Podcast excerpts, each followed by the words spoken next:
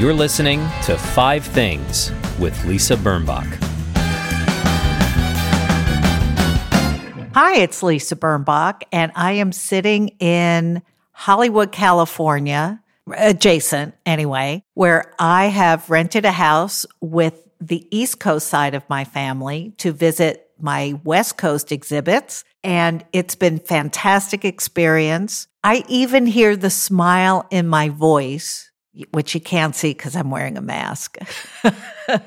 but I I'm just so happy that I can see each one of my exhibits every day that I'm here.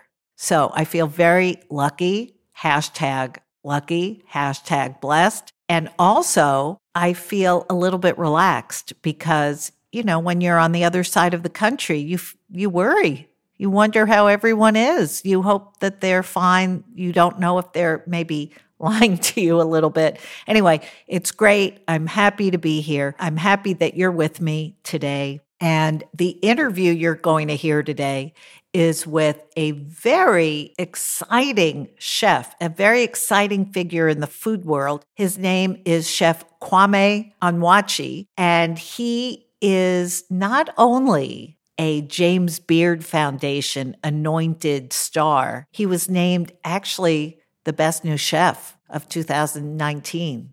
Like no other conditions, best new chef not of, you know, the tri state area, just period, full stop. And he also wrote a memoir called Notes from a Young Black Chef. He has run the kitchens of some very hot and prestigious restaurants in Washington, D.C. We're awaiting his next moves. And in the meantime, a really cool conversation with Chef Kwame.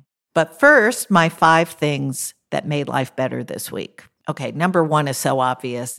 It's being with all my kids, all my exhibits and their affiliates. And it's great. And I've been so happy. And we've gone through more cases of White Claw variety packs and beer and rose. And who cares? It's just been spectacular. I have I have widened my grin considerably. Number two, a morning swim. I'm very fortunate. I understand when I go back home in a few weeks, there will be no more morning swims. I'll probably be stuck inside the apartment for a long time, but I'm enjoying it now and am very grateful. Number three, Mexican food. Come on, I'm in California, which is near Mexico. So the Mexican food is more Mexican and more authentic and better. Number four, privacy. I love my apartment. I like my neighbors and the guy behind the desk and all that. But it's really nice to not have to talk to other people on this trip. I feel very focused on my family, and I like that. And number five, dinner at Ken and Lori's house. They made a gorgeous dinner, including homemade duck prosciutto, beautiful Kistler wine, lamb that was out of this world, feta thing that was out of this world and Sally's apple pie. Thank you so much. You went to a lot of trouble. Just want you to know it was appreciated. And if you got Queen Bee today, good for you. I'm not going to be jealous. Coming up, Chef Kwame, don't go away.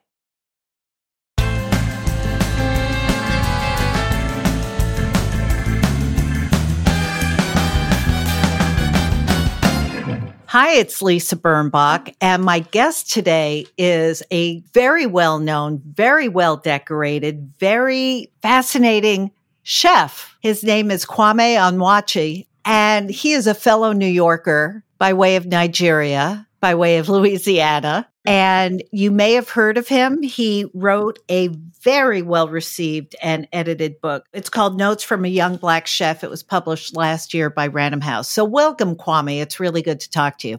It's great to talk to you. Great to be here. Um, always good to talk to a fellow New Yorker, your mm-hmm. family. So, you know, in all the interviews I've seen of you, I just recognize you. I, I, mean, we didn't grow up in the same universe, the same neighborhood, or the same decade, but I just, I know you. You're a smart New Yorker.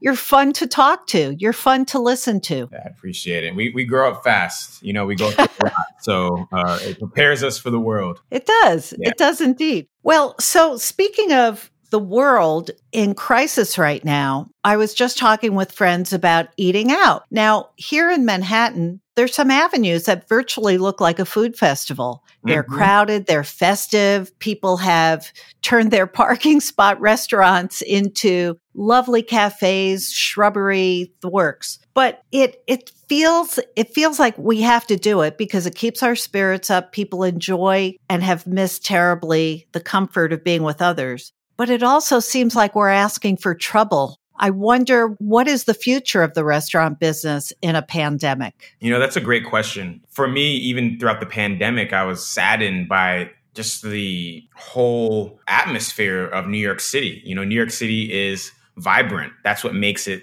you know, one of the best cities in the world, especially the restaurants and bars. So without that, it, takes away from the charm of the city, you know. It But- certainly does. yeah. Not to mention income of so many thousands of workers, not to mention people being hungry. Exactly, exactly. You know, you look at the Bronx, it was one of the worst hit Yeah. counties in, in, in the world. And it was forgotten in a sense. And there's so many people out of work that are now in trouble. You know, it's hard for them to provide for their families. Right. So when I think about restaurants and how they are somewhat getting back their vibrancy, it's kind of like a double edged sword because we have a job to do as humans to kind of flatten this curve and get Right. back some sort of normal. But there are people that also thrive off of social interactions, people that they aren't themselves if they aren't able to connect with people.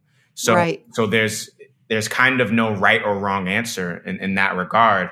You know, we have to make sure we social distance. We have to make sure we take care of ourselves. And that's the only way we're going to get back to, to some sort of normal. But in the meantime, when it gets cold, New York is not a city that has had, has really pushed the outdoor dining until now. Mm-hmm. Never had heat lamps, never really pushed it through the, you know, the fall. Is that going to have to change? It, it's going to have to because we can't close down again. You see how many restaurants are closing Right. in the country? It's, it's tragic. Yeah, classic restaurants, you know, mom and pop shops, fine dining restaurants. No one's safe right now. Right. So we're going to have to figure this out. We're going to have to keep that outdoor dining in some sort of capacity. It does feel, you touched on the need to be with others. It does feel like restaurants are doing not just the business of feeding people, but it does feel like it's a, like a um, social work. Yeah. You know, we need to see one another. We thrive when we're together. We get dopamine and, you know, it's just a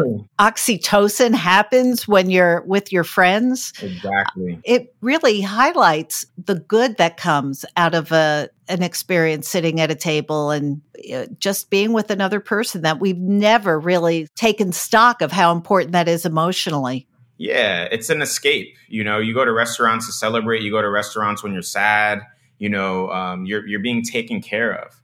Mhm. So people are missing that for sure. We need to just make sure we're doing that in, in a safe capacity. And do most chefs that you know have a plan B of what they're going to do if the winter is long and cold and and doesn't allow for eating out or and certainly not for eating in a restaurant? No, I mean it, it's really playing it by ear. We're we're very resilient, you know, restaurant operators. We're we're used to thinking on our feet, so I'm confident we'll figure it out. But you know, we do need some help from the government. We do need some sort of stimulus package just for restaurants alone and restaurant Mhm. operators and independent restaurant operators. Our margins are very thin. hmm Um, you know, we can't survive on 50% capacity. It's just it's it's impossible. Well, and then there's the idea that you went to the uh, cooking school, the best one, CIA.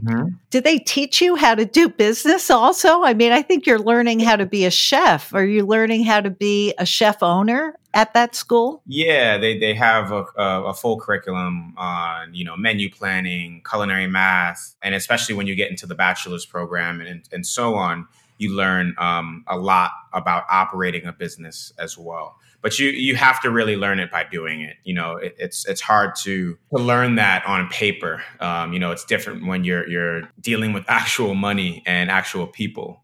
So it happens in the field, you know, and that's how I learned mainly by just by just doing it. It had to have been extra hard trying to raise money for a restaurant when you were in your early 20s Mhm. and you're a young black guy. Yeah. You know, there aren't a lot of black chefs. Yeah, yeah, it was tough. It was it was definitely tough. you know, it was tough even coming up in the industry. You know, within fine dining, there are not a lot of people that look like me. Did you find it hard to get into those kitchens or or not? Uh, yeah, it was hard to get in, but it was also hard to to move up in those kitchens. More importantly, and the idea that you were what twenty four when you opened your first restaurant. Mm-hmm. That's like that never happens unless somebody's some rich guy's son decides he wants to sell sliders or something. I mean, how th- that's that's a giant uh, hurdle that you set up for yourself. Yeah, well, you know, I, I worked really hard. I, I, started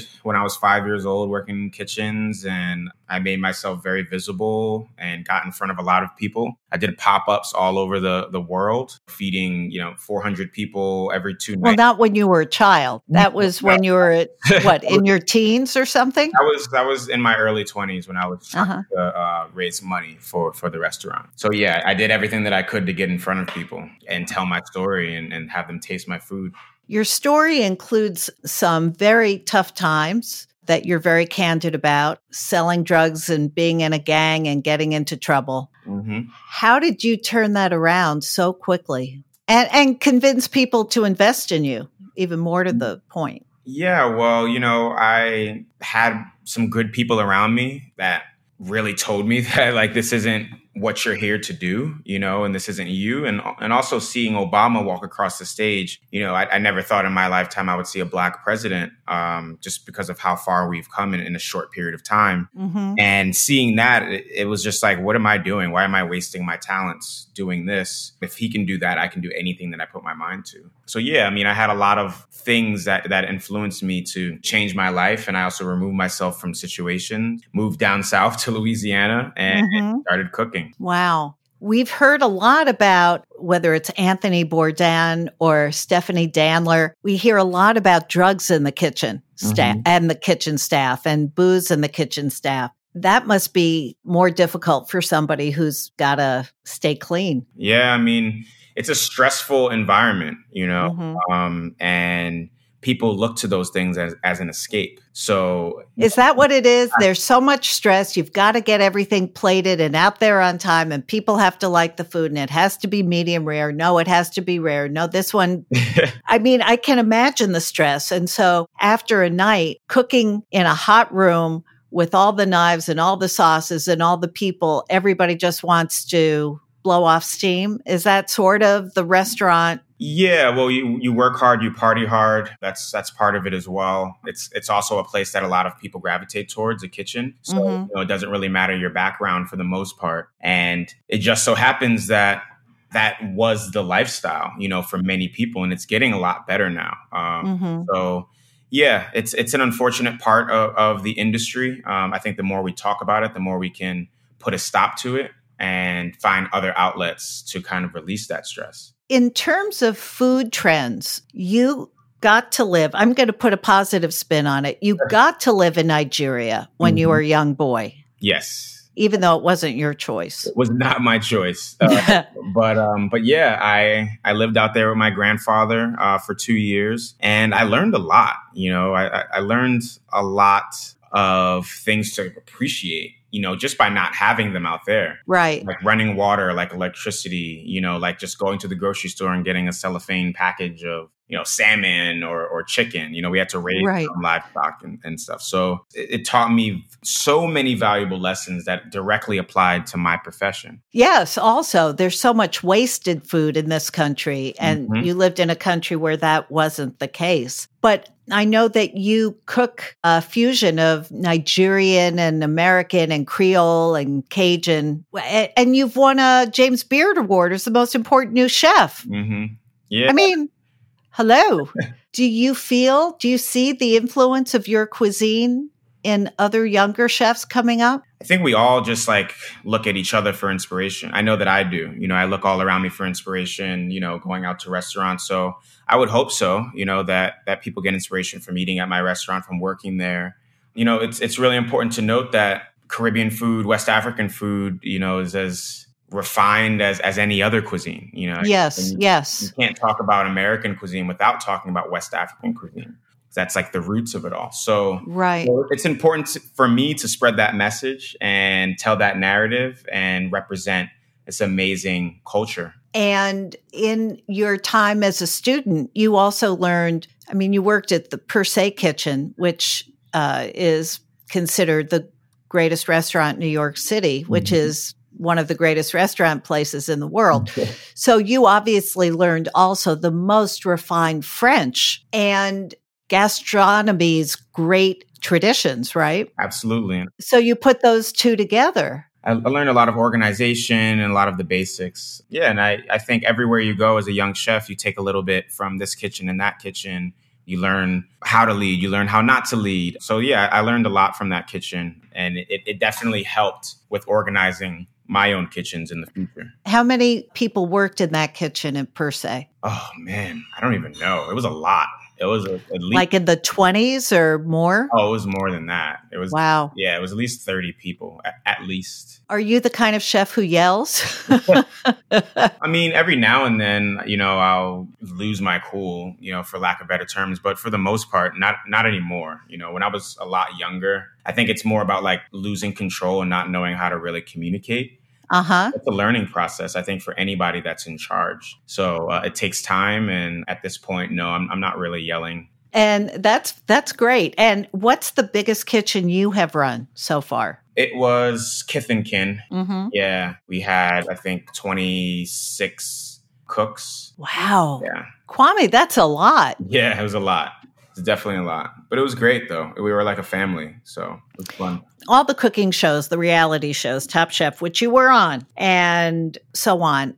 Has that been good for food? Has that been good for American diets and bellies and all that? I mean, I thought it has garnered a huge interest uh, mm-hmm. in food.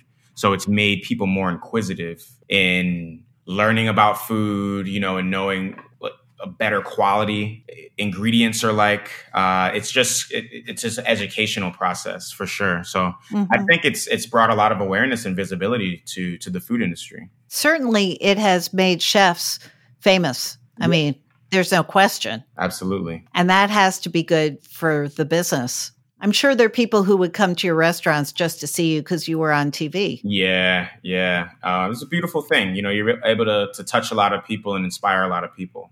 Mm-hmm. I'm, you know, very thankful for for having that platform myself. Yeah, absolutely. Absolutely. Do you come away with friends from those experiences? Yeah. Lifelong friends. You know, you go through pretty much war together. Um, very, very special experience that not many people understand the nuances of. And yeah, you, you gain you gain friends for life. I have some best friends that I met on the shows that I was on. So absolutely. Wow. Do you feel like there are chefs that you still regard as rock stars, even though you're now a rock star? yeah, you know, people that I that I've looked up to in the industry, like Marcus Samuelsson uh-huh. and Eduardo Jordan, for sure. You know, they're they're definitely people that have paved the way for for me to even have a career that's been successful. How come all the famous chefs are so thin? I don't know. I think we that's a, no. That's a serious question. I mean, we work a lot. You know, we're we're not like eating so much. We're tasting, but we're we're not like eating full meals all the time, and we're always on our feet. So right, I think right. really attributes to it. Clogs or Crocs? Uh, I like clogs over Crocs. I wear Bragard clogs. Bragard. Mm-hmm. Are they like a chef's secret? Yeah, it's like a um, a chef's wear uh, French company. Oh wow. Mm-hmm. So is it better than Dansko, which I wear? I like them better than Danskos. I think Danskos are a little heavy. These are like light. Oh, nice. And you can slide around the kitchen with them. So I like that. also, are all chefs younger than, let's say, Daniel Boulud? Are all of them tattooed? Basically, yes, right? I mean, a, a, lot of them have a tattoo, but not all. Not have uh, some tattoos, but not all of them. Not all of them for sure. I have a lot it's of tattoos myself, but but it's not a requirement. It's not. no, it's not a requirement for sure. Okay. Now the questions I always like to ask chefs. Mm-hmm. Do you, I know you make beautiful, refined food? I know that everybody knows that because you're the best chef of of James Beardland, which which knows. But does a hamburger turn you on or turn you off? That's my favorite That's one of my favorite meals is a cheeseburger, bacon Yeah. cheeseburger for sure. Now, is your favorite meal a cheeseburger or bacon cheeseburger that you make or that you go get somebody else to make? I really like mine, um, but I like being cooked for more. So Mm-hmm. yeah, when I'm cooking for other people, I like to make like I like cooking for other people. I like that act of giving. Mm-hmm. I eat pretty much anything, honestly. How come everybody's so allergic, right? When eh, 10 years ago, No idea. The- we'd never heard of celiac disease. We never heard of nut things. We never heard of peanut. I mean, my, I grew up on peanut butter and jelly. That'd be- Why is everybody allergic to it now? that'll be something in, in the water or the pesticides or I don't I don't know what it is, but it's not like that in other countries. This Oh, it isn't? severe, no, not this severe. Oh, oh, wow. So you don't have to have a gluten free menu and a nut free menu and a, a seafood free menu and a. Yeah, like we're we're gonna cook for you what what we're making, and, and that's it. So it's like it's it's wild. I, I don't get it. I honestly do not get it at all. But it's part of the industry. You know, we we have all different aversions. Um, you know, when we're cooking these days to make sure that people can enjoy their meals. Yeah, yeah. It's not as easy as it once was. Yeah, Well, well wherever you end up, I want to go eat there. I would love to cook for you. I, I would, love, I would love you to cook for me. I would just love it. yeah. And I'll even go back to Washington if that's what it takes. All right, all right. I'm gonna hold you to it. Okay. Okay. So Kwame, and by the way, on all the talk shows I've seen, and I've seen you on a bunch, you're just uh, the most comfortable, chill guest ever. I try to be myself, you know, and I try to bring some energy and um, and just be be real. So thank you, I appreciate that. No, uh, really, I was so impressed. I mean, you're a young guy still, and you just you just exude confidence, which is really nice to see. Not cockiness, Mhm. real confidence. It's a difference. I appreciate that. Okay, so it's time for your five things that make life All right, better. Let's do it. Okay. Number one. Family and friends. Yep. Yeah. You still have family in Nigeria? Uh, yes, I have family in Nigeria and Louisiana, Trinidad, family all over. So I really, really value my family and my friendships that I've garnered. You know, I, I take it really, really seriously. I think it's it's important who you are, but it's also really important the people that you keep around you. So, Absolutely. so yeah, those things are really, really important to me. Okay. That's a good one. Number two. Is mentorship. Um, hmm I think it's really important if you get to a level to have any sort of platform, you should be reaching back and, and helping people get there as well, or at least guiding them in the right direction. Well, you had mentors, right? Yeah, I've had mentors along the way. Do you regard them as food mentors or just sort of how to get your life together mentors or how to open a restaurant mentor? Some were business, some were food, some were just people that I can talk to. So Mhm. um, it, it, it all depended on what I needed in that moment. Did you find in the restaurants as you were training? I guess it's like being a doctor and you're an intern, you know? Did you find that there were black people in the kitchen who could mentor you? There weren't many, no. Mm. most of the kitchens I was in, I was the only person of color. So, you know, I had to seek mentors outside of outside of my direct, you know, area of work. mm-hmm mm-hmm But that's changing, and now you're mentoring younger chefs. Yeah, yeah, it's changing, and hopefully, the you know, the more people that me and you know other chefs in the industry can reach back and help, you know, there'll be more people, you know, that look like us in the future running restaurants and opening restaurants hmm and investing in restaurants. And doing interviews so that people know about you, and writing mm-hmm. cookbooks so people know about you, and going on Top Chef so people know about you, Exactly. and getting your mo- your book adapted for a movie. Into a movie, which is crazy. Crazy. Is it really happening? yeah, it's really happening. It's really happening. I've written 22 books and I've yet to see one of them be made. but wait, so Notes from a Young Black Chef is being made by Lakeith Stanfield playing you? Yeah, A24 is making it, and Lakeith Stanfield is playing me in the movie. He's fantastic. Yeah, he's great. He's great. I'm, I'm. There's no one better that that could have uh, taken that role. And uh, did you have any any oversight on the script? Uh, the script is being written now, so Mhm. after it's written, you know, we'll we'll look at it and make some changes or you know send it off. So I'm That is the coolest thing. yeah, I'm definitely highly involved in, in the in the production of, of this film since it's about my life. Yeah, I would think so. Yeah. Well, that's fantastic. Congratulations. Thank you. Thank you. Okay, number three. thoughtful conversations that's um, something that i love just like this one you know talking about things that matter things that make you think things that evoke change.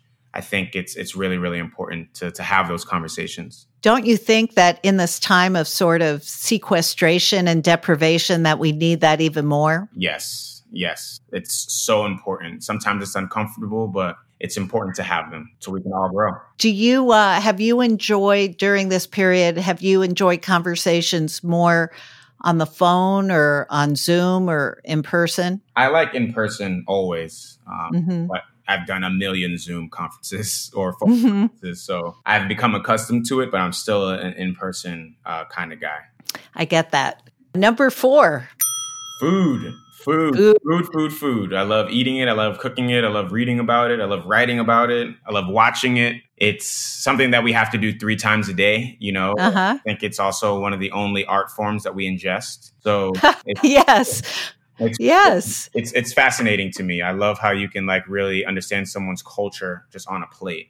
You can travel oceans on a plate. Uh huh. Um, you can get to know somebody that way. Yeah, absolutely. Plus, as you say, reading about it. I never cooked until this pandemic. Mhm. And now I read recipes all the time. I love reading essays by food people. Mhm. It's just turned me on in a way that I never appreciated. It's exciting. It's, It is. exciting. It's like you take all these things, powders. What's the difference between baking powder and baking salt? Oh, Yeah. baking soda, Baking soda. right? hmm Well, whatever the differences are, you know, you whisk them together with flour and suddenly it turns into something. Yeah. And different things happen. So, what's the difference between baking soda and baking powder? Uh, baking soda. I, I don't know the exact difference. Honestly, I'm not. I don't want to make up something. I would. I would have to look it up. Oh, okay. Yeah. Okay. Well, I guess it has to do with chemistry, right? Yeah. One of them. Uh, I never took chemistry in high school. Um, and number five. fashion. So I love fashion. Fashion is another form of expression, hmm and it's it's beautiful. You know, I, I, love the different nuances between different cultures, different designers, and how you can actually like convey your message just by getting dressed of who you are. Is there a designer whose work you particularly admire? Yeah, I, I really like Rick Owens. hmm Yeah, it's really really expressive, and uh, Giuseppe Zanotti. The shoe guy, right? Yeah, some of my favorite designers. And is there any thought of your developing a fashion line? In in time, in time. Yeah? sure. yeah, yeah, in time. Very interesting. Rick Owen is kind of, what would I say? You said expressive. He's also a taste you have to come to. That's not fashion for beginners. Yeah, it's not for everyone. It's definitely not for everyone. But I like I like it. It's very abstract and it's just so interesting. Like the way that someone would have to think to put something like that together. Yeah, absolutely. Mhm. Well, it's like plating something, I guess. That could be a signature too. Exactly, exactly. It, it reminds me of that, how expressive it is, um, and it inspires me. You know, with my plating. Oh, wow. Are you, since I haven't eaten at your restaurants, are you a tall pile or a low pile? I like um, negative space on a plate. wow. Yeah. It sounds, you're, you're sounding like a painter every minute. I think I think it's fun. You know, it's fun to be expressive uh, as well as intentional. You don't want to be expressive just to like put things anywhere, but having intention with your plating is also important. No, I know. What do you think of the sort of, um, I don't know, I call it tricky food. That's not what it's really called. Like Wylie, Yeah, like molecular gastronomy. Yeah, molecular gastronomy. I'd like some foam with my with my peanut. I mean, I, Yeah. I think it, if you use it as a cooking technique, then it's fine. You know, molecular gastronomy is is just a cooking technique. Um, you know, I think just adapting it to to what you eat normally um, and using it as just a component is. I think it's it's interesting when it's done that way. You know, I had that tasting menu at his WD 40 or whatever Yeah, it was called. well. Did you ever go there? Mhm. Yeah. Right. So they put a bowl of, it looks like water or something, and they hand you a plastic tube that looks like a little toothpaste tube. Yeah. You squeeze it in and it becomes your noodle. Yeah. You know, it's fun, but you're not going to go back repeatedly because the same magic trick over and over becomes less. Exciting. Yeah, well, that's when you get innovative and, and you know you continue to try to push the envelope. You know, I think that's what Wylie was successful at. Yeah. Mm-hmm. Yeah. He also made good donuts. Mm-hmm. Do you like donuts? I do like donuts. I love Yeah. donuts. I think we're going to have a donut together and a cheeseburger, and I can't wait. I can't wait. I can't Well, wait. Me too. You've been listening to Five Things That Make Life Better with me, Lisa Birnbach. My guest this week has been James Beard Award winning, wait, Lakeith Stanfield performing as, oh, just totally cool chef, Kwame Onwuachi, former executive chef at Kith and Kin in Washington, D.C., and author of Notes from a Young Black Chef. You can follow Kwame on Instagram at Chef Kwame Onwuachi and on Twitter and Facebook as Chef Kwame. If you enjoyed this podcast, please subscribe and rate and review us so that we can get more listeners, which we would like. My blog is at lisabirnbach.com where you'll find links and photos to all the things we've discussed today. My podcast is produced in New York City by thefieldtv.com. My engineers, Kevin Watkins, my team Espresso Rucci, Michael Port, Boko Haft, and Sam Haft. Until next week, wear a mask and act natural. Bye bye. Bye. That was Five Things with Lisa Birnbach. New episodes every Friday, if she remembers.